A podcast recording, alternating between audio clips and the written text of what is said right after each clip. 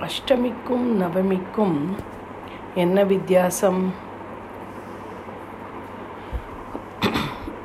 அஷ்டமி என்றும் நவமி என்றும் கிளம்பும் ரயில்கள் என்ன நடுவழியில் நிற்கிறது? அதே நாளில் கிளம்பும் விமானங்கள் கடலில் விழுந்து விடுகிறதா? என்று கேட்பார்கள். நம் முன்னோர்கள் அஷ்டமி என்றும் நவமி என்றும் நல்ல காரியங்கள் ஏன் செய்வதில்லை? அதற்கு என்ன காரணம்? அதில் விஞ்ஞானம் இருக்கிறது.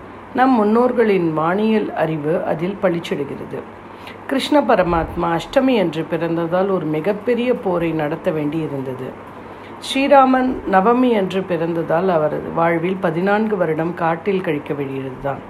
இது அதுதான் காரணமா? இல்லை. பூமி தன்னைச்சானே சுற்றி கொள்வதைப் போல ஒரு நாள் சொல்கிறோம்.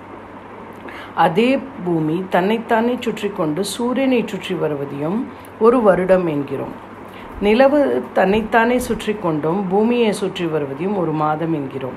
அதனால்தான் மாதத்திற்கு திங்கள் என்ற பெயரும் உண்டு. திங்கள் என்றால் சந்திரன்.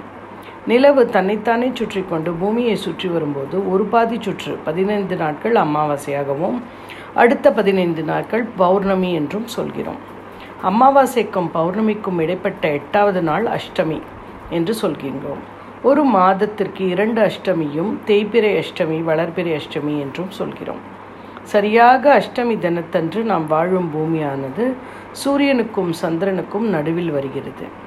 அவ்வேளையில் சூரியன் சக்தியும் சந்திரனின் சக்தியும் பூமியை தங்கள் பக்கம் இழுப்பதால் ஒருவித வைப்ரேஷன் ஏற்படுகிறது. அந்த வைப்ரேஷன் பூமியில் உள்ள அனைத்து ஜீவராசிகளிடமே எதிரொலிக்கிறது பேருந்தில் நாம் பயணம் செய்யும் போது நம்மால் சரியாக எழுந்து நிற்க முடிவதில்லை இல்லவா அது போன்று. அதன் காரணமாக எந்த ஜீவிய ராசியாலையும் ஒரு நிலையான முடிவை எடுக்க முடியாது. அவ்வேளைகளில் நாம் எடுக்கும் முடிவு நிலையற்றதாக இருக்கும். நவமி கழிந்த பிறகே பூமி தனது இயல்பு நிலைக்கு வரும். அப்போதுதான் மனிதர்கள் உட்பட அனைத்து ஜீவராசிகளும் மனநிலை பெறும். அதனால் அஷ்டமி என்றும் நவமி என்றும் நவ நாழிகை வரை எந்த முடிவையும் எடுக்கக்கூடாது என்று முன்னோர்கள் முடிவெடுத்தார்கள். நன்றி.